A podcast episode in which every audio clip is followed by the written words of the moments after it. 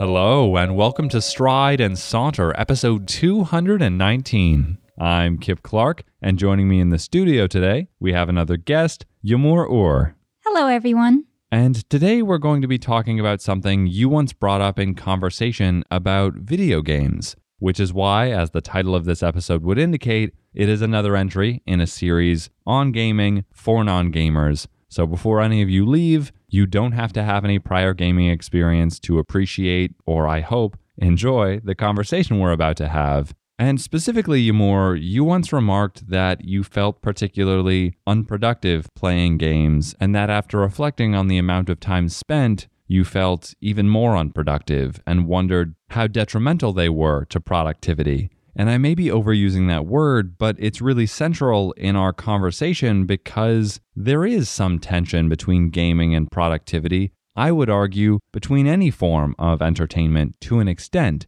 and productivity. But I also think that depends on how you define productivity. So that's one element we'll address in the conversation. But in this particular instance, we're not talking about other forms of entertainment, at least not at first. So let's begin by talking about that very specific relationship between gaming and the productivity of the gamer in question. I first realized the relationship between productivity and gaming when I was frequently playing my favorite game called Don't Starve. And one day when I didn't play the game, I actually felt sad. I felt a reluctance to do anything besides go back to the game. And I think it is important to highlight that the kind of game I play, the kind of games I enjoy, is mostly resource management games. You collect things and then you get rewarded for collecting the right thing, the right amount of thing. And these games are specifically designed to reward you frequently enough in a way that it would make you come back to the game over and over again. And so when you take the game away and suddenly you are left with everyday chores, you do not get rewarded as frequently as you would be if you were playing the game. For doing laundry, you don't feel the same way that you would if you collected enough wood to make a fire and don't starve. And it was hard to make this connection at first, but the more often this happened to me, the better I was able to understand that the connection was I wasn't getting rewarded as much. What I find so interesting there is that with Don't Starve or other resource management games, and to explain to listeners who may not game often, there are plenty of games counter to the shooter stereotype of Call of Duty or Halo, in which the player is doing a great deal to build, to manage resources, as you said, Yamur, and to essentially strategize. Many people can attest to the deep strategy in games like chess, which are, of course, not video games. But I would ardently defend the complexity of a lot of games out there, some of which do have violent components, but others of which task you with managing entire villages of people, making sure their needs are met, making sure you're expanding said village, protecting people, in sometimes apocalyptic scenarios. And while Yamur, I can't deny your point that there is a design component which makes games appealing, if not addictive, on the extreme level of the dopamine feedback loop, that it feels good to accomplish certain things in games, I do think, with a level of moderation encouraged, that sometimes games encourage really valuable real world skills. For example, in some strategic games, which may have a militaristic or violent component, your task is to rout the enemy and keep your squadron, army, what have you, alive and make sure you sustain minimal or perhaps even no casualties. I would say that you're not only rewarded for succeeding in that mission, but if you're performing in a strategic way, you have to be thinking in a certain mindset and aware of your surroundings, your resources. How can I navigate this mission without losing any of my fictitious soldiers? And to me, there's something valuable about that not that you're going to be faced with that in the real world, but creative thinking, in my mind, is one of the best antidotes or potentially cures to boredom, which affects a lot of us. And I think boredom often leads us to do unwise, unkind, or even thoughtless things because we'll do whatever we can to relieve that boredom. And I can't deny that human beings don't always behave rationally. And indeed, on the addictive side of games, there are plenty of examples of irrational behavior, as would be the case with any form of addiction or unhealthy behavior. But as we dig further into this topic of productivity, I would simply say that I think there are skills learned, or at least skills encouraged, by some games. And if I haven't encouraged some of the more skeptical listeners, I respect your skepticism and would point you to educational games aimed at children and say that while those might be very overt in the mathematical or linguistic skills they intend to teach children, as you go up the ladder of maturity, so to speak, I do think some more complex or even more narrative based games teach certain things, empathy being one of them in my mind. I agree with you, Kip. I think there is no doubt that people learn things from games. Games can teach a lot of critical thinking, planning, resource management, problem solving skills, and even improve response time in both adults and kids. It is a very controversial topic and it's a very current one, so a lot of researchers are studying the effects of gaming. However, I think the problem arises when you play a certain game beyond the point of learning. Many of our gaming records would show how many hundreds of hours have been spent playing League of Legends. And while I'm sure that you can take away skills or lessons or stories from every game, would you take more if you played it beyond 10, 200, 300 hours? Or when does it stop? You raise an interesting point about boredom, one that I think of frequently. Why do people play games? Or why do people need to be productive? I think it all comes down to why you are playing the game. What are you trying to take out of the game? And I think it is a very important question to raise before you spend hundreds of hours on a game. Some games are very social. Are you keeping in touch with your friends? Are you making new friends? Are you getting a sense of community out of a game? Are you simply trying to relieve stress? Do you get tired at work and want to just spend some time relaxing, doing something that is fun? And I am using the word fun intentionally because I think whenever you say that you are playing a game for fun, that needs to be explored. What do you mean, fun? What is fun that you take out of a game? For example, I really like resource management games. It relaxes me to make lists, to try to do things more efficiently. Even though that might not be relaxing to some people, it is very relaxing to me. But if that is how I define fun, I think the second important question to ask is Are there any other activities that I can gain the same thing from? And do I do those other activities as well as gaming? And if I do, then I guess that is true to our answer. But if we don't, then what's the reason behind that? I really love that you reference other activities that might encourage the same feelings or develop similar skills because my mind, for whatever reason, goes to friendship. And there are friendships in which we invest hundreds, if not thousands, of hours. And for most of us, we think, this is my group of friends. I know them. I don't really need to make any more friends after I've settled on a specific group, often in adulthood. And we stop exploring, we stop trying to meet many more people. And indeed, that could go to excess. And I'm not saying you should never deepen your friendships, but I do think a lot of us believe, often internally and I think subconsciously, in a counter grass is always greener kind of mentality. We may not say it to ourselves, but we are content with the way things are, and so we don't explore other options that might satisfy similar needs. We find one sport we really love, and we are already athletic in that realm, so we don't necessarily try to find another favorite sport. We find favorite restaurants or meals, and so we don't really branch out. And I won't claim to be some eclectic Renaissance man, but to this discussion of productivity as it relates to gaming, in my mind, one route or shortcut to being counterproductive is to lose a spirit of exploration, things you haven't tried. And certainly on the extreme end, that could mean you never deepen your relationship with anything and you're always trying new things. But I do think a healthy balance of seeking out what is new that you don't yet understand can lead to and be its own form of productivity. As people, we definitely do have a tendency to stop exploring new things once we get comfortable. And to a lot of people, that might not be a problem. If I enjoy a restaurant And if it gives me a certain amount of joy and it fills my stomach for the price I want, what benefit is there for me to go find a new one to maybe possibly fail? So I do it if a game provides me the right kind of fun that I am looking for.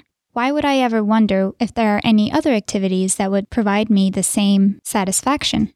And while I think that in the case of restaurants or sports, it might not be as harmful to not explore other restaurants or other sports, in the case of gaming, we might not quite know if we are only sticking to that because we are addicted or because we truly don't need another activity that will give us the same kind of satisfaction. There are many activities that give us the same kind of reward mechanism. For example, if you are someone that works out a lot, if you skip a day or two working out, you might feel bodily depressed because your body is not producing the same amount of dopamine as it normally would. Or you can feel that same kind of reward through even reading books or playing board games. But people often do not work out or play board games or read for 5 to 10 hours a day. And I think that's where we need to recognize video games as something we might want to stop and question before we say, this provides me the satisfaction I want, and therefore I do not need to look for other options. But then, what if we are addicted to a video game? Addiction can often cause us to neglect other daily activities. Some research show that kids can neglect doing their homework because they want to play a certain video game or the feeling I felt when I didn't play Don't Starve for a day and I did not want to do any of my daily chores because all I had in mind was the lack of rewards my body was feeling because I felt the absence of that reward.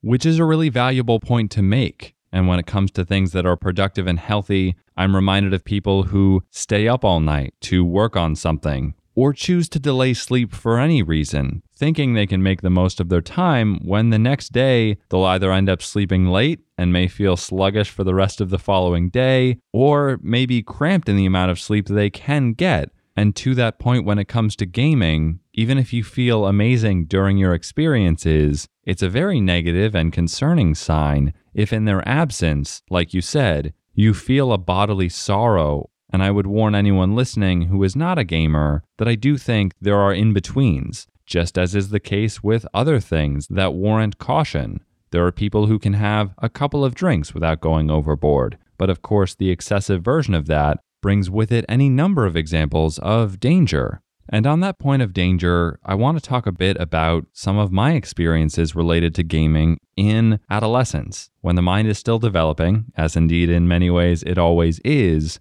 and the profound lack of confidence that I think very much defined me in some of my earliest years of young adulthood. Obviously, not all games are going to build confidence, but a lot of the games I gravitated towards were complex and involved strategy, but also, as I was fortunate to have been born into this period of media production, the games I played, and indeed still play, revealed fascinating worlds, but more importantly, meaningful protagonists who were decidedly human. They were flawed characters. They were not perfect. They were not omnipotent or omniscient. But often they believed what they did was right, and they acted almost like cartoon superheroes. And in more compelling scenarios, as we've mentioned in prior episodes of this series, there were characters for whom moral decisions were left up to me, the player. And those caused a certain degree of reflection in my adolescence that were not my moral backbone, but I did spend a lot of time playing those games. And I would contend that there's a strong and clear through line from the games I played to the young adults and the adult I became if for no other reason than the confidence they built. And while I won't say that that's always productive if you spend, as you said, Yamur, many hours at a time, I do think confidence is arguably one of the most valuable things a person can cultivate. And I think for a lot of people, that comes from different sources. I've referenced athleticism, and I can see why some excellent athletes would develop confidence in various areas of their lives because of what they do on the field. And so, in this regard, while I agree that to excess and maybe even with minimal use, games certainly have a side to them that is or can be counterproductive, I also think it can be a person by person case. Video games are definitely accepting, sometimes more so than people or communities. If you feel left out by any friend group for any reason, If you feel marginalized, you definitely do not need to worry about feeling the same way playing a video game. You can explore many worlds and gain many experiences from video games that you might not otherwise be able to with your friend group or any other activity. And while for people like you, for example, it might have built confidence, I do think there is a flip side to the coin. You make a very interesting point about making decisions for someone else in a video game and seeing the consequences of it. When done well, a character can be very complex, very realistic, and their decisions might have realistic consequences in the game. I think where a video game can do the opposite of building confidence is when you learn to make decisions in the scenarios of the game, but the decisions you make in your own life do not have as fleeting consequences. Controlling a character in a video game can be much easier than putting a spin on your own life. I'm glad you bring us back to real world consequences and decision making because I've been thinking throughout this conversation that you're obviously correct in the danger of using video games to excess. And so, to that end, I'm reminded of other elements of our world companies that produce cigarettes and have to include a warning on the label about the adverse health effects of smoking.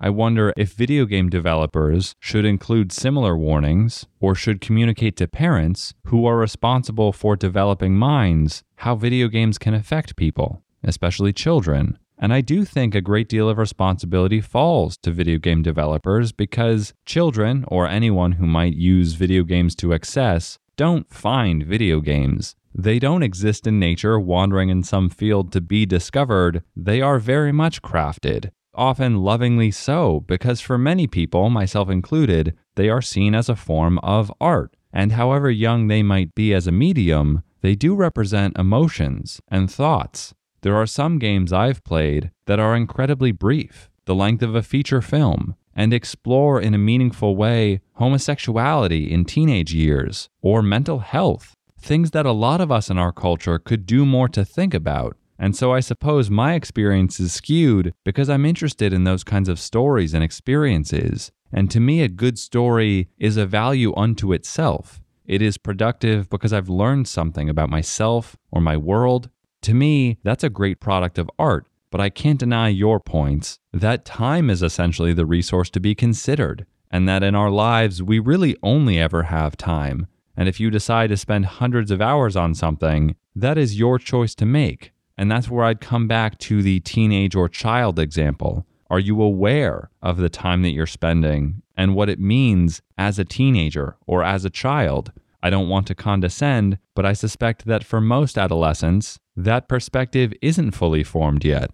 There is so much that can be learned from video games just the power that we can simulate a reality that does not have consequences is a lot of power.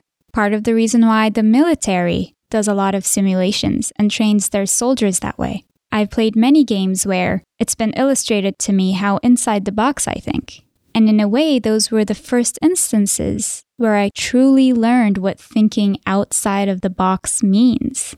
And so I think having video games in our lives is actually a luxury. It is not a curse. However, as we play our video games, I would urge many of my peers to ask a couple of questions. Why do you play a certain game? How do you define fun? And do you try out different activities that may provide you with the same kind of fun that you find in that video game? Does playing a game make you want to put off certain responsibilities? Does it affect your life negatively?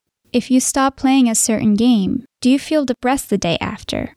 Does your body feel like it doesn't want to do anything? Do you find everyday life mundane outside of the video games? When you're sitting in class and listening to a lecture, do you wish you were playing the game? And I think that if the right balance is achieved between these different facets of life, we can use video games to our advantage and grow with them.